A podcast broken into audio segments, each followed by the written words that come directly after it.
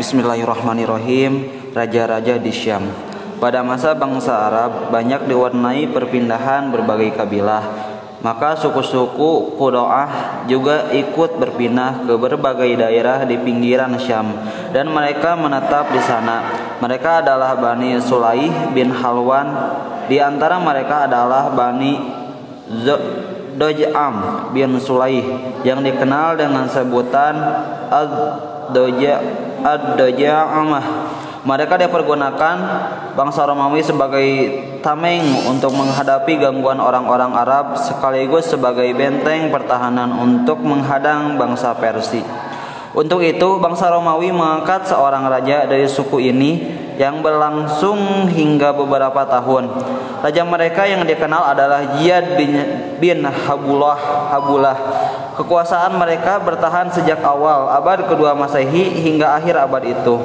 Kekuasaan mereka berakhir setelah kedatangan suku Gosan yang dapat mengalahkan Az-Zawja'amah Bangsa Romawi mengangkat mereka sebagai raja bagi semua bangsa Arab di Syam. Ibu kotanya adalah Dumatul Jandal.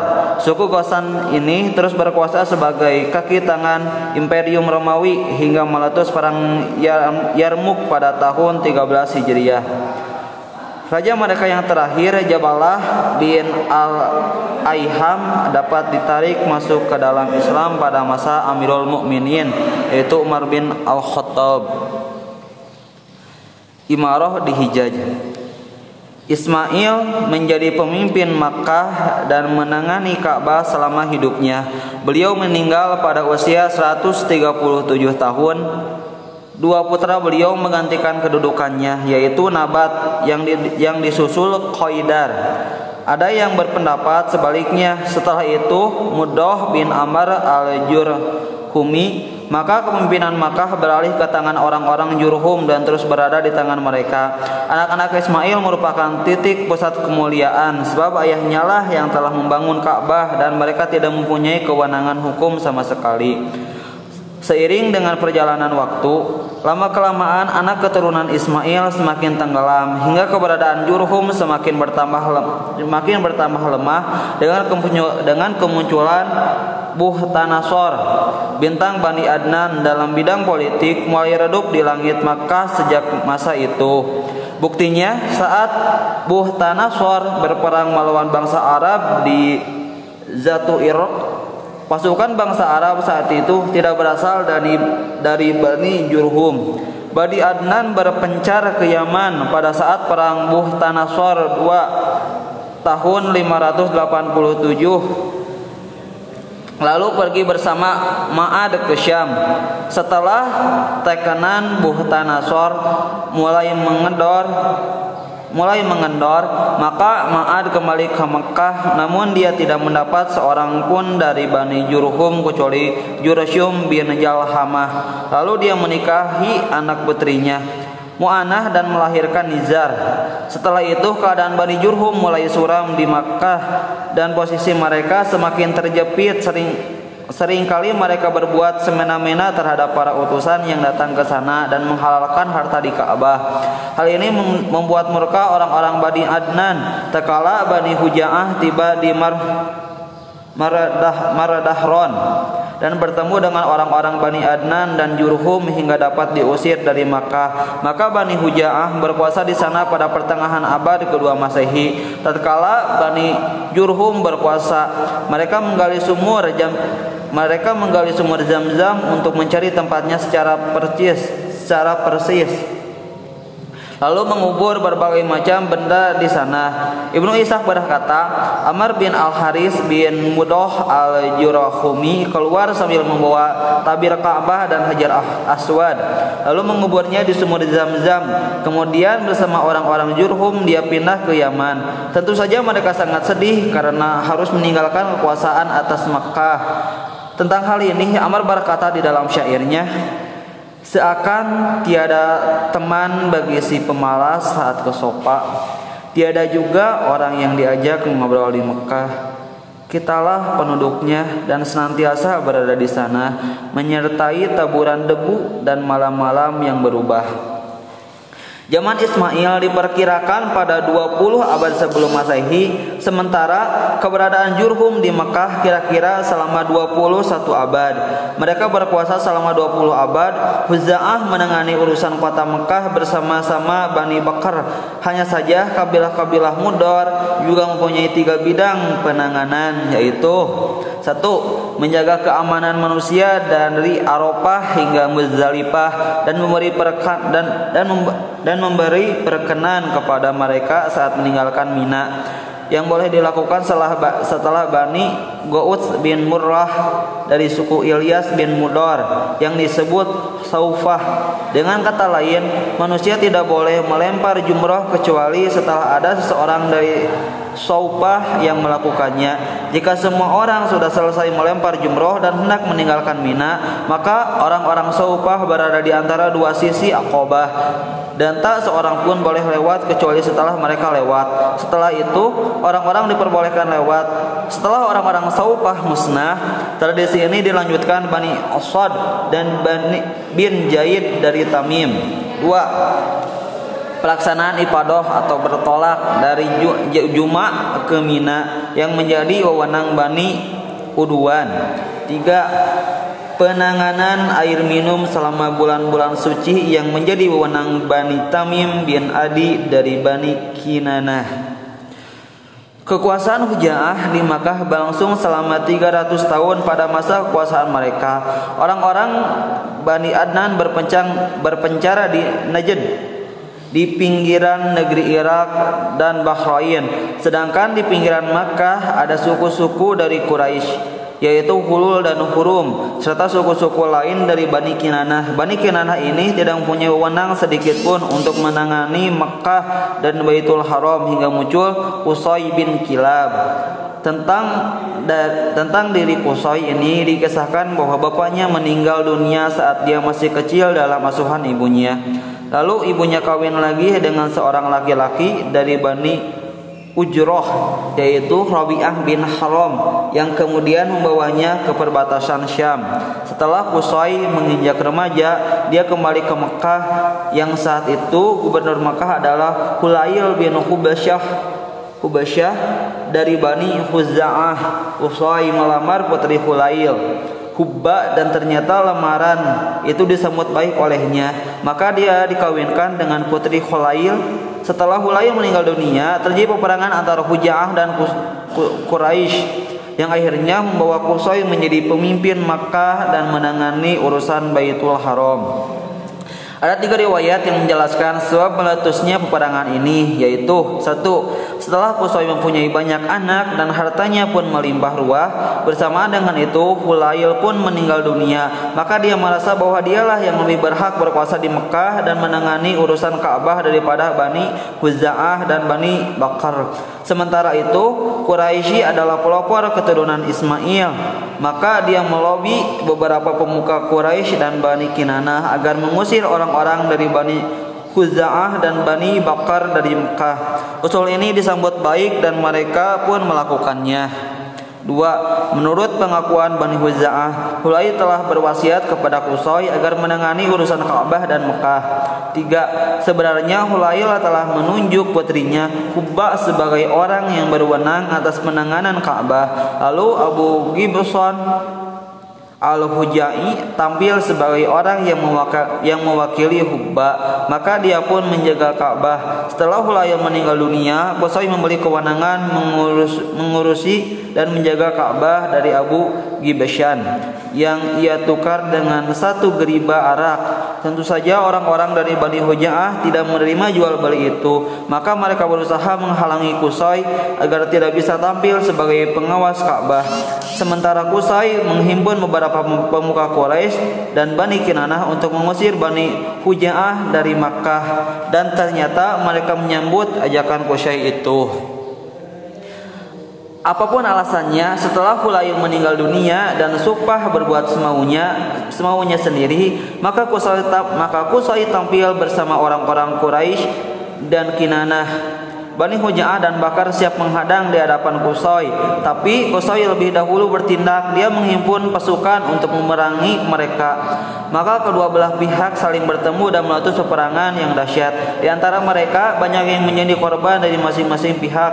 Kemudian mereka sepakat untuk membuat perjanjian damai.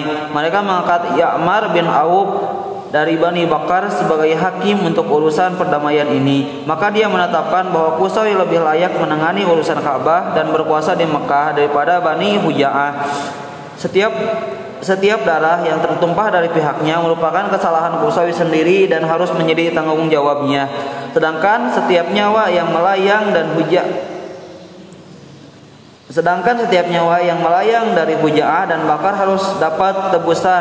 Dengan keputusan ini, Usai berhak menjadi pemimpin di Makkah dan menangani urusan Ka'bah karena mungkin dirasa kurang adil. Maka saat itu Ya'mar dijuluki Asyad Asyadah yaitu itu orang yang menyimpang. Qusay berkuasa di Mekah dan mengenangani urusan Ka'bah pada pertengahan abad kelima Masehi, tepatnya pada tahun 440 Masehi. Dengan adanya kekuasaan di tangan Qusay ini, maka Qusay memiliki kepemimpinan yang utuh dan sebagai pelaksana kekuasaan di Mekah. Di samping itu, dia juga menjadi pemimpin agama di Baitul Haram yang menjadi tujuan kedatangan semua bangsa Arab dari segala penjuru. Di antara tindakan yang dilakukan Qusay, dia mengumpulkan kaumnya kaumnya untuk membangun rumah-rumah di Mekah dan membuat batas-batas menjadi empat bagian di antara kaumnya. Setiap kaum dari Quraisy harus menempati tempat yang telah ditetapkan bagi masing-masing. Dia menetapkan tempat bagi Nas'ah, keturunan Sofwan, Aduan, dan Murrah bin Auf. Dia melihat hal ini sebagai tuntutan agama yang tidak bisa diubah lagi. Di antara peninggalan Kusoi, dia membangun Darun Nadwa di sebelah utara masjid atau Ka'bah, pintunya langsung berhubungan dengan masjid. Darun Nadwa adalah tempat pertemuan orang-orang Quraisy untuk membicarakan masalah-masalah penting. Bangunan ini merupakan kelebihan tersendiri Bani Quraisy karena tempat itu bisa mempersatukan orang-orang Quraisy dan sebagai tempat untuk memecahkan berbagai masalah dengan cara yang baik. Qusay mempunyai beberapa wewenang dalam kekuasaan yaitu satu sebagai pemimpin di Darun Nadwah di tempat itu para pemimpin Quraisy mengadakan musyawarah untuk memecahkan masalah-masalah penting yang mereka hadapi dan juga untuk menikahkan putri mereka.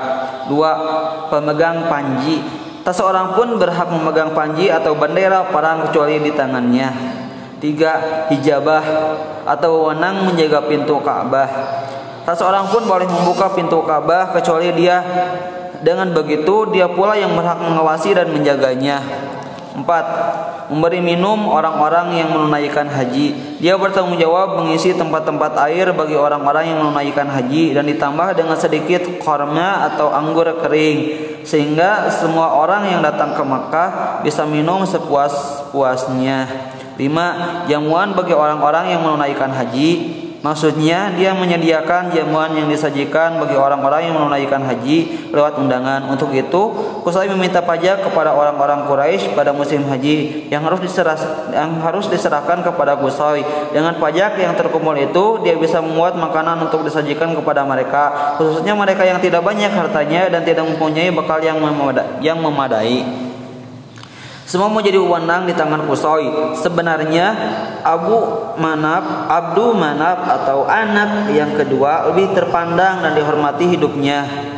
Berbeda dengan kakaknya, Abdud Dar yang kurang disukai. Maka Kusoi pernah berkata kepadanya, Aku akan mempertemukan dirimu dengan semua kaum jika memang menganggapmu lebih terhormat. Namun akhirnya Kusoi menyerahkan kekuasaan kepada Abdud Dar demi kemaslahatan Quraisy. Dia berikan wewenang untuk mengurus darun nadwa, hijabah, panji, penyediaan air dan makanan. Kusai tidak menentang dan menyanggah apa pun yang dilakukan anaknya. Adudar, kewenangan yang berjalan semasa hidup Kusai dan sepeninggalan ini dianggap layaknya agama yang harus diikuti. Setelah Kusai meninggal dunia, kewenangan ini terus dijalankan anak-anaknya dan tidak ada perselisihan di antara mereka. Tetapi setelah Abdu Setelah Abdu Manaf meninggal dunia, kerabatnya dari keturunan pamannya mulai mengusir kedudukan itu. Karena masalah ini, Quraisy terbagi menjadi dua kelompok dan hampir saja mereka saling berperang. Tetapi mereka segera berdamai dan sepakat untuk membagi kedudukan-kedudukan tersebut. Akhirnya ditetapkan kewenangan mengurus air minum dan makanan diserahkan kepada keturunan Abdul Abdul Manaf. Sedangkan urusan Nad, Darun Nadwah, Panji dan Hijabah diserahkan kepada keturunan Abdul Dar. Keturunan Abdul Manaf menetapkan untuk membuat undian siapakah yang berhak mendapatkan kedudukan ini. Akhirnya undian itu jatuh kepada Hashim bin Abdi Manaf. Dialah yang berwenang menangani penyediaan air minum dan makanan sepanjang hidupnya. Setelah Hashim bin Abdi Manaf meninggal dunia, kedudukan ini dilanjutkan saudaranya Al-Muthalib bin Hashim bin Abdi Manaf, kakek Rasulullah wasallam. Setelah itu dilanjutkan anak-anaknya hingga datang Islam dan kewenangan ini ada di tangan Al-Abbas bin Abdul Muttalib. Selain itu, Quraisy masih mempunyai beberapa kedudukan lain yang dibagi di antara mereka. Dengan begitu, mereka telah membentuk satu, satu pemerintahan kecil atau tepatnya pemerintahan kecil yang demokratis ada pembatasan masa jabatan dan bentuk-bentuk pemerintahan yang menyerupai sistem pemerintahan pada zaman sekarang yang dikenal dengan istilah parlemen dan majelis permusyawaratan. Inilah kedudukan-kedudukan tersebut. Satu, al-isar atau penanganan tempat api pada berhala untuk pemberian sumpah yang menjadi wewenang Bani Jumah. Dua, tahjirul amwal atau penanganan korban dan nazar yang disampaikan kepada berhala-berhala. Begitu pula penyelesaian permusuhan dan persahabatan yang menjadi wewenangan Bani yang menjadi wewenang Bani Saham. Tiga, permusyawaratan yang menjadi wewenang Bani Asad. Empat, al-asyanak atau pengaturan tebusan dan denda yang menjadi wewenang Bani Ta'im hukuman atau pembawa panji kaum yang menjadi wewenang Bani Umayyah enam al-qubah atau penanganan militer dan pasukan kuda yang menjadi wewenang Bani Mahzum. Tujuh duta yang menjadi wewenang adalah Bani Adi. Kekuasaan di berbagai penjuru Arab di bagian muka telah kami singgung tentang kepindahan kabilah-kabilah Koton dan Adnan. Sementara Nabi Arab sendiri terpecah-pecah kabilah-kabilah yang berdekatan dengan hijrah yang dengan Hirah atau Hiroh mengikuti Raja Poson. Hanya saja subordinasi ini hanya sekadar nama tidak dalam praktiknya. Sedangkan daerah-daerah di Jazirah Arab mempunyai kebebasan secara mutlak. Pada hakikatnya, kabilah-kabilah ini mempunyai pemuka-pemuka yang memimpin kabilahnya masing-masing. Kabilah adalah sebuah pemerintahan kecil yang asas eksistensi politiknya adalah kesatuan fanatisme. Adanya manfaat secara timbal balik untuk menjaga daerah dan menghadang musuh dari luar. Kedudukan pemimpin kabilah yang di tengah kaumnya tak ubahnya kedudukan seorang raja anggota kabilah mengikuti apa pun terpendapat pemimpinnya tatkala damai maupun perang tidak ada yang tercecer di penanganannya seperti apa pun keadaannya. Dia mempunyai kewenangan hukum dari otoritas pendapat seperti layaknya seorang pemimpin diktator yang perkasa sehingga ada kalanya jika seorang pemimpin murka sekian ribu mata pedang akan ikut berbicara Tak perlu bertanya apa yang membuat pemimpin kabilah itu murka. Hanya saja persaingan untuk mendapatkan kursi pemimpin di antara sepupu sering membuat mereka bersikap manis di mata orang banyak, seperti bermurah hati, menjamu-jamu, menjaga kehormatan, lemah lembut, memperlihatkan keberanian, membela diri dari serangan orang lain, hingga tidak jarang mereka mencari-cari orang yang siap memberikan sanjungan dan pujian tatkala berada di hadapan orang banyak. Terlebih lagi para penyair yang memang menjadi penyambung lidah setiap kabilah pada masa itu hingga kedudukan para penyair pada saat itu sama dengan kedudukan orang-orang yang sedang bersaing mencari simpati. Pemuka atau pemimpin kabilah mempunyai hak-hak istimewa. Dia mendapatkan seperempat bagian dari harta rampasan perang. Harta rampasan yang diambil untuk dirinya sendiri sebelum ada pembagian. Jarahan di tengah perjalanan sebelum tiba di kancah peperangan dan kelebihan pembagian harta rampasan yang memang tidak bisa dibagi di antara para pasukan perang seperti onta, kuda, dan lainnya. Nah, kondisi politik telah kami jelaskan tentang para penguasa di Arab. Sekarang akan kami jelaskan sedikit gambaran tentang kondisi politik di kalangan mereka. Kondisi politik di tiga wilayah yang ada di sekitar jazirah Arab merupakan garis menurun, merendah dan tidak ada tambahan yang marah ke atas. Manusia bisa dibedakan antara tuan dan budak, pemimpin dan rakyat. Peraturan peraturan Terlebih lagi seluruh Arab berhak atas semua harta rampasan dan kekayaan. Dan hamba diwajibkan membayar denda dan pajak. Dengan istilah lain yang lebih gamblang, rakyat bisa diumpamakan ladang yang harus mendatangkan hasil dan memberikan pendapatan bagi pemerintah.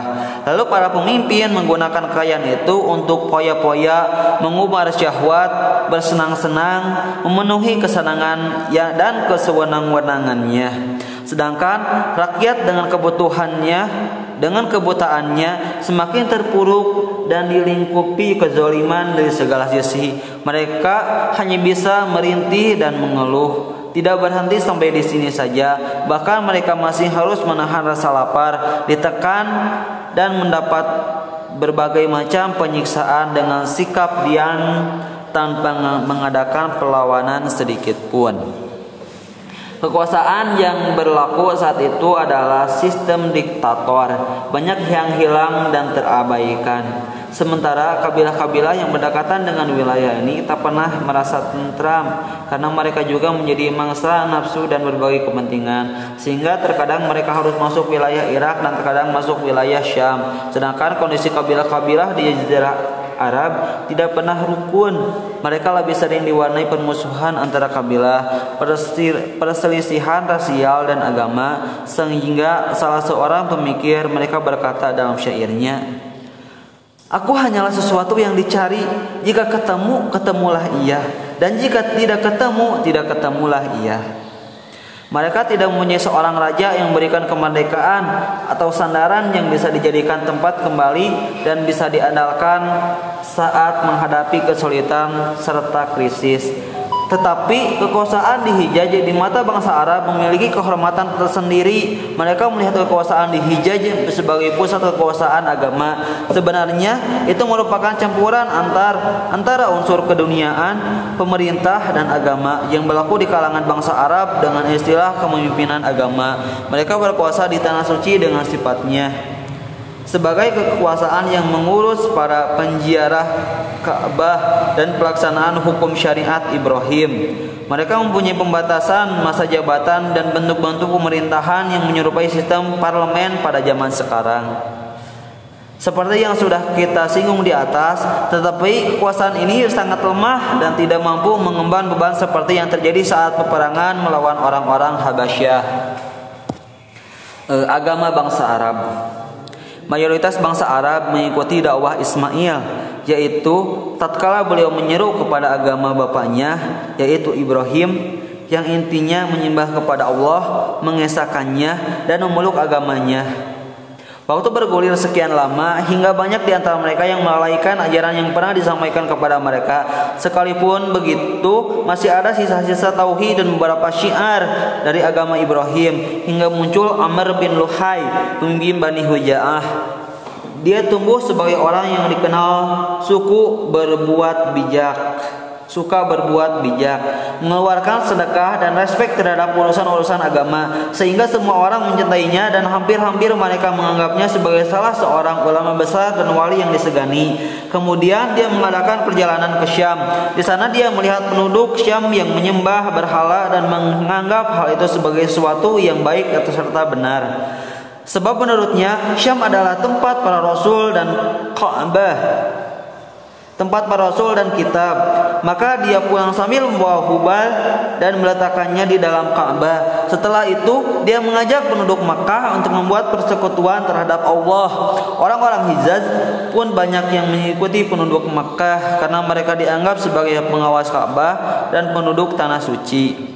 Berhala mereka yang terdahulu adalah Manat yang ditempatkan di musya musyallal di tempat laut merah di tepi laut merah di dekat Kudaid kemudian mereka membuat Lata di Taib dan Uzza di Wadi Naqlah Inilah tiga berhala yang paling besar.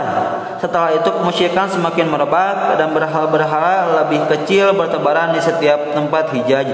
Dikisahkan bahwa Amr bin Luhai mempunyai pembantu dari jenis jin Jin ini memberitahukan kepadanya bahwa berhala-berhala kaum Num, Wud, Suwa, Yagut, Ya'uq dan Nasar terpendam di Jeddah.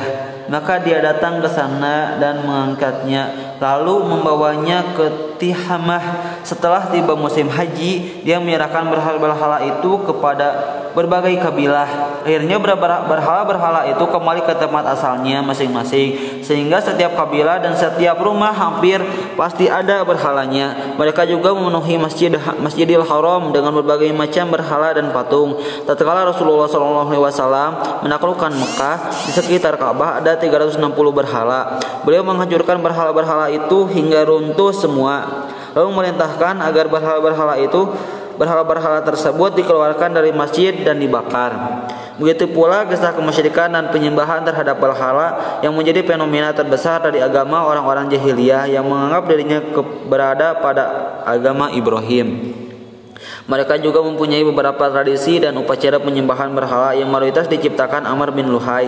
Sementara orang-orang mengira apa yang diciptakan Amr itu adalah sesuatu yang baru dan baik serta tidak mengubah agama Ibrahim.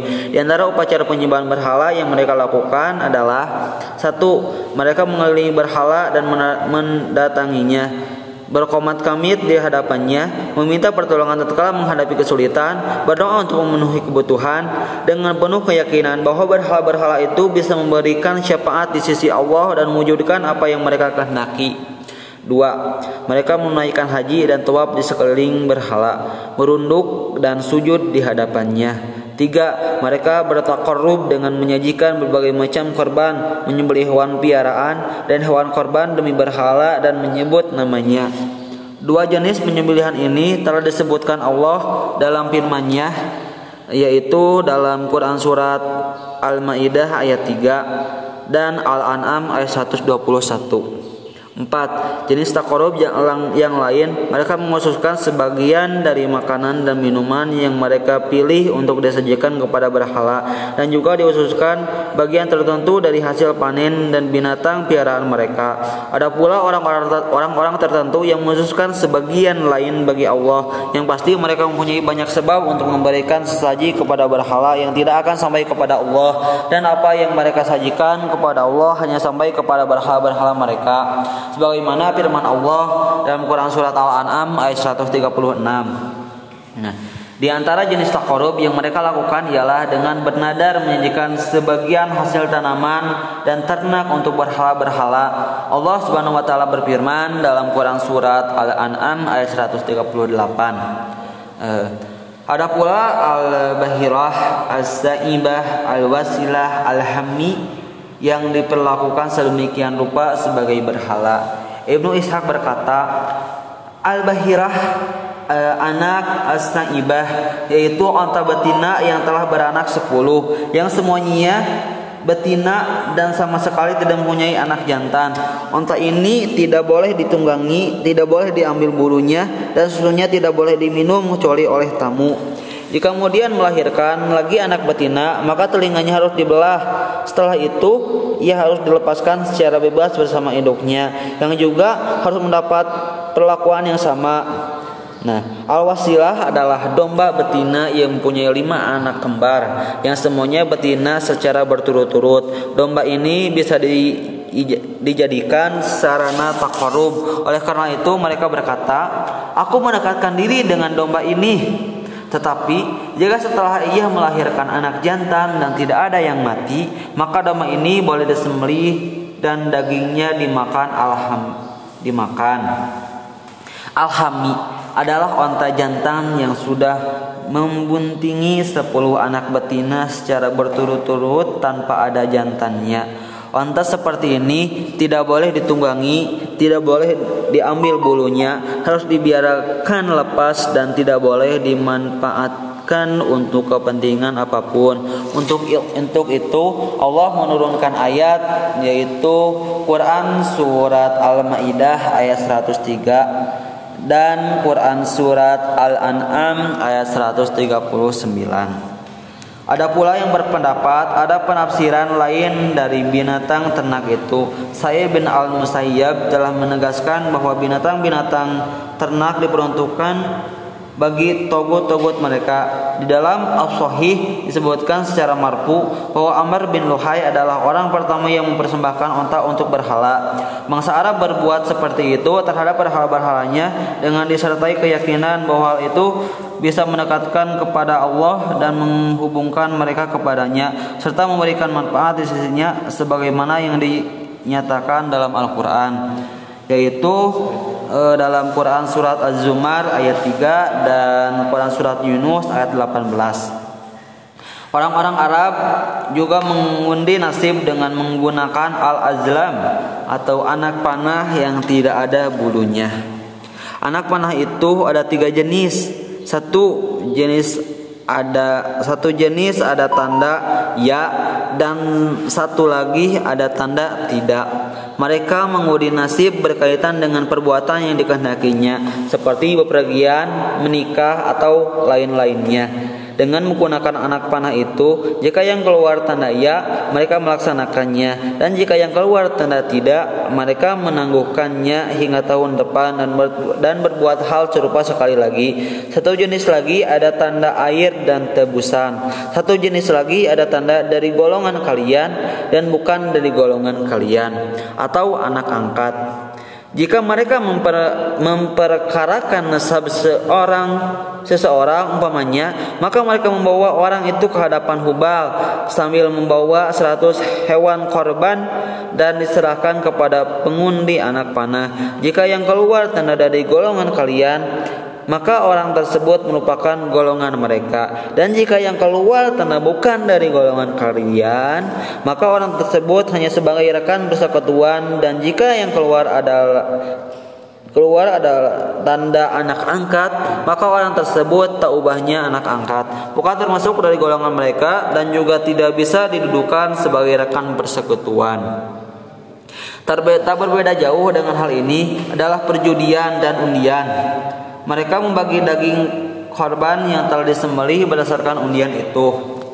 Mereka juga percaya kepada perkataan peramal, paranormal, dan ahli nujum Peramal adalah orang yang mengabarkan sesuatu bakal terjadi di kemudian hari yang mengaku bisa mengetahui rahasia goib pada masa mendatang. Di antara peramal ini ada yang mengaku memilih memiliki pengikut dari golongan jin yang memberinya suatu pengabaran. Di antara mereka mengaku bisa mengetahui hal-hal goib lewat suatu pemahaman yang dimilikinya.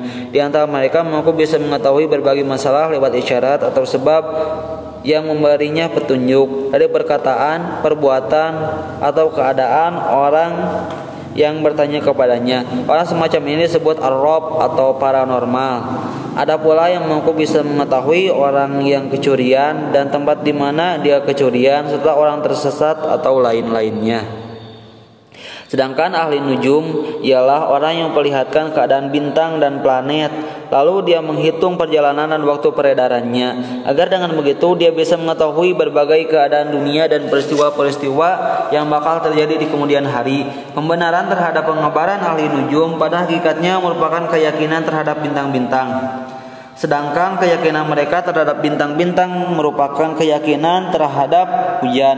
Maka mereka berkata, hujan yang turun kepada kami berdasarkan bintang ini dan itu. Di kalangan mereka, di kalangan mereka juga ada at atau meramal nasib sial dengan sesuatu. Pada mulanya mereka mendatangkan seekor burung atau biri-biri lalu melepasnya. Jika burung atau biri-biri itu berlalu ke arah kanan, maka mereka jadi pepergian ke tempat yang hendak dituju dan hal itu dianggap sebagai pertanda baik. Jika burung atau biri-biri itu mengambil ke jalan kiri, maka mereka tidak berani bepergian dan mereka meramal hal itu sebagai tanda kesialan. Mereka juga meramal sial jika di tengah jalan mereka bertemu burung atau hewan tertentu. Tak berbeda jauh dengan hal ini adalah kebiasaan mereka yang menggantungkan ruas tulang kelinci. Mereka juga meramal kesialan dengan sebagian hari, bulan, hewan atau wanita. Mereka percaya bahwa orang yang mati terbunuh jiwanya tidak tentram jika dendamnya tidak dibalaskan. Ruhnya bisa menjadi burung hantu yang berterbangan di padang seraya berkata, "Berilah aku minum, berilah aku minum." Jika dendamnya sudah dibalaskan, maka ruhnya akan menjadi tentram.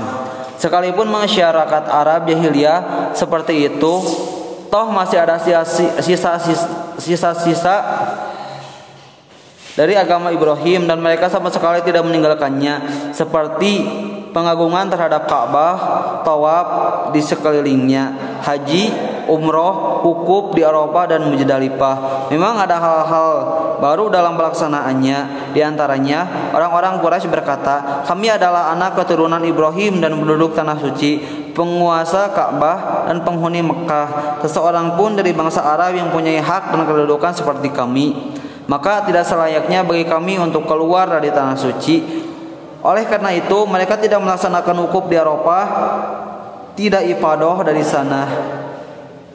Tidak ibadah dari Muzdalifah. Tentang hal ini Allah menurunkan ayat dalam Quran surat Al-Baqarah ayat 199. Hal-hal baru lainnya mereka berkata, tidak selayaknya bagi orang-orang Quraisy untuk memberi makan keju dan meminta samin tatkala mereka sedang ihram mereka tidak boleh masuk Baitul Haram dengan mengenakan kain wol dan tidak boleh berteduh jika ingin berteduh di rumah-rumah pemimpin selagi mereka sedang ihram.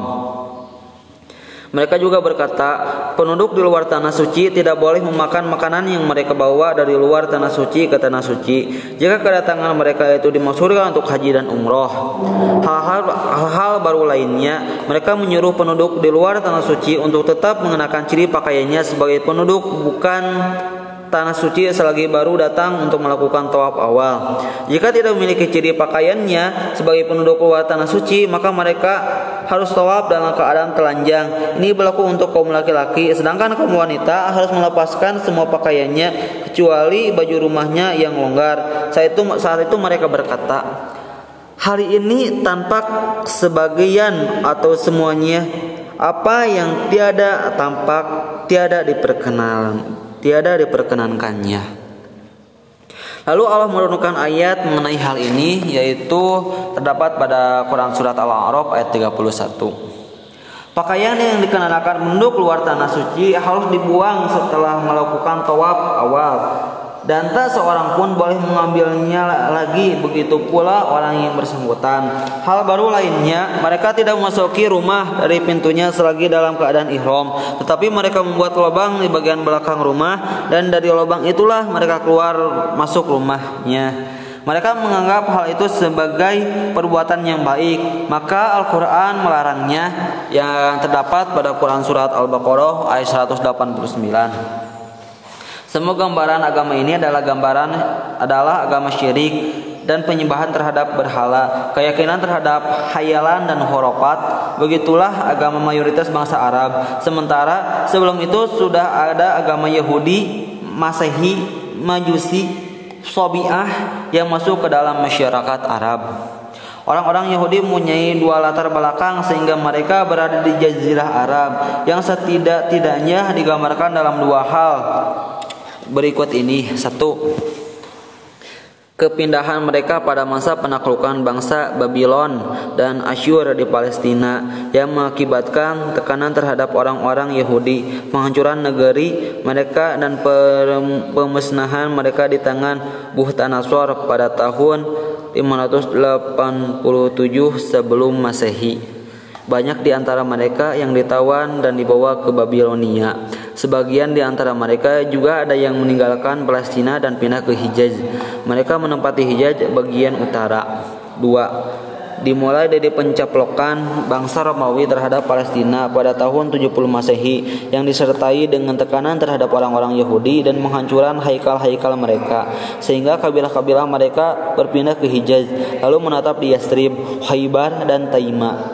Di sana mereka mendirikan perkampungan Yahudi dan benteng pertahanan. Maka agama Yahudi menyebar di sebagian masyarakat Arab lewat orang-orang Yahudi yang berimigrasi.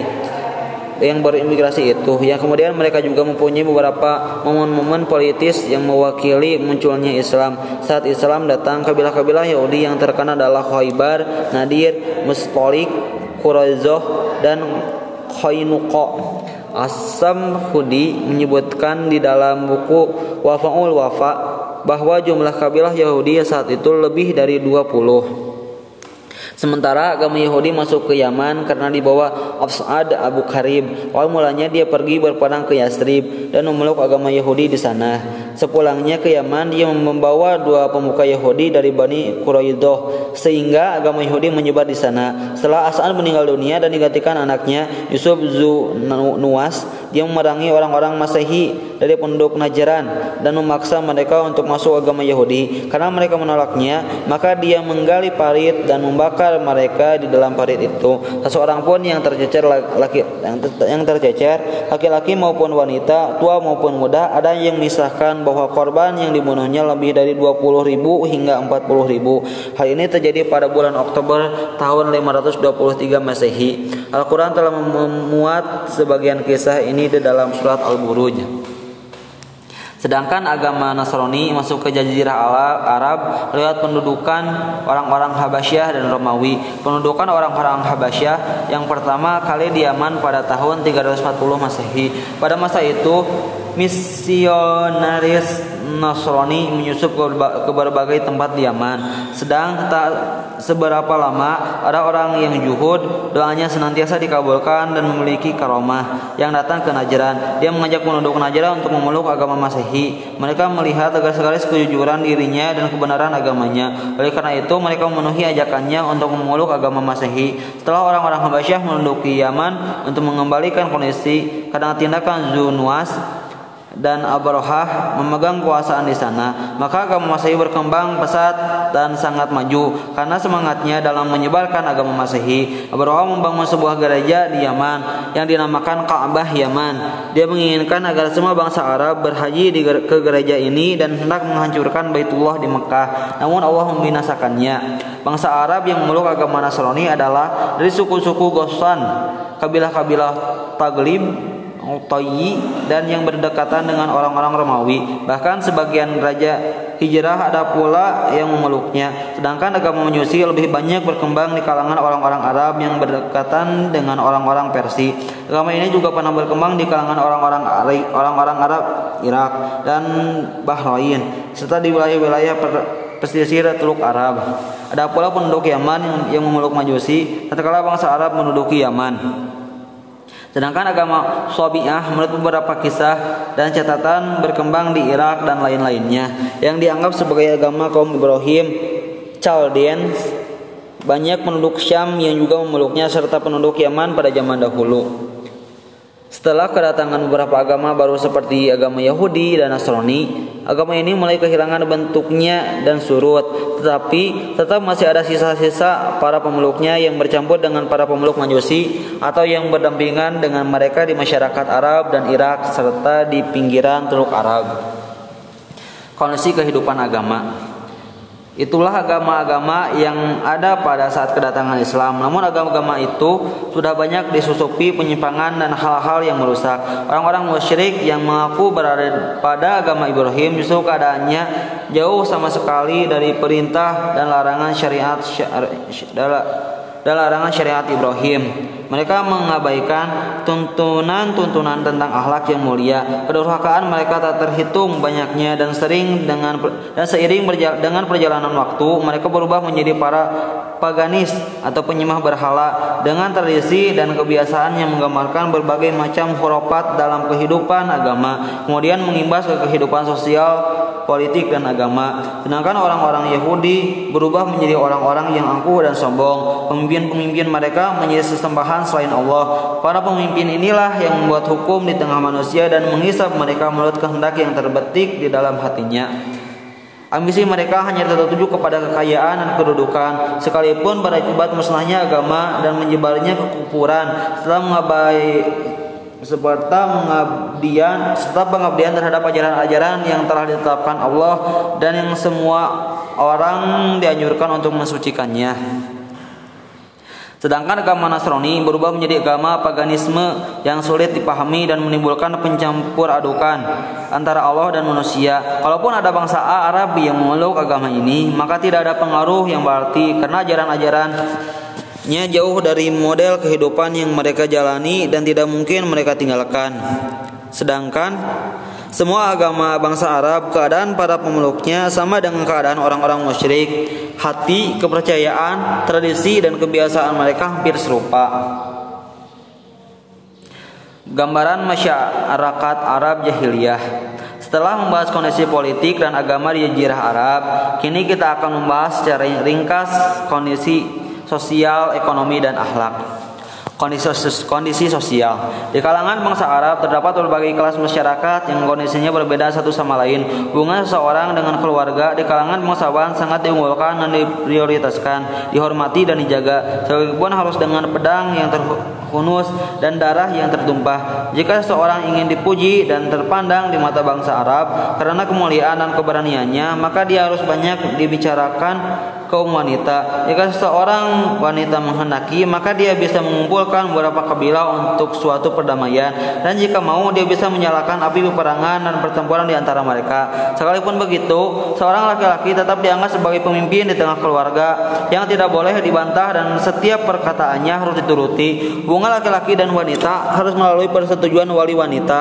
Sedangkan wanita tidak bisa menentukan pilihannya sendiri. Begitulah gambaran secara sing secara ringkas kelas masyarakat bangsawan.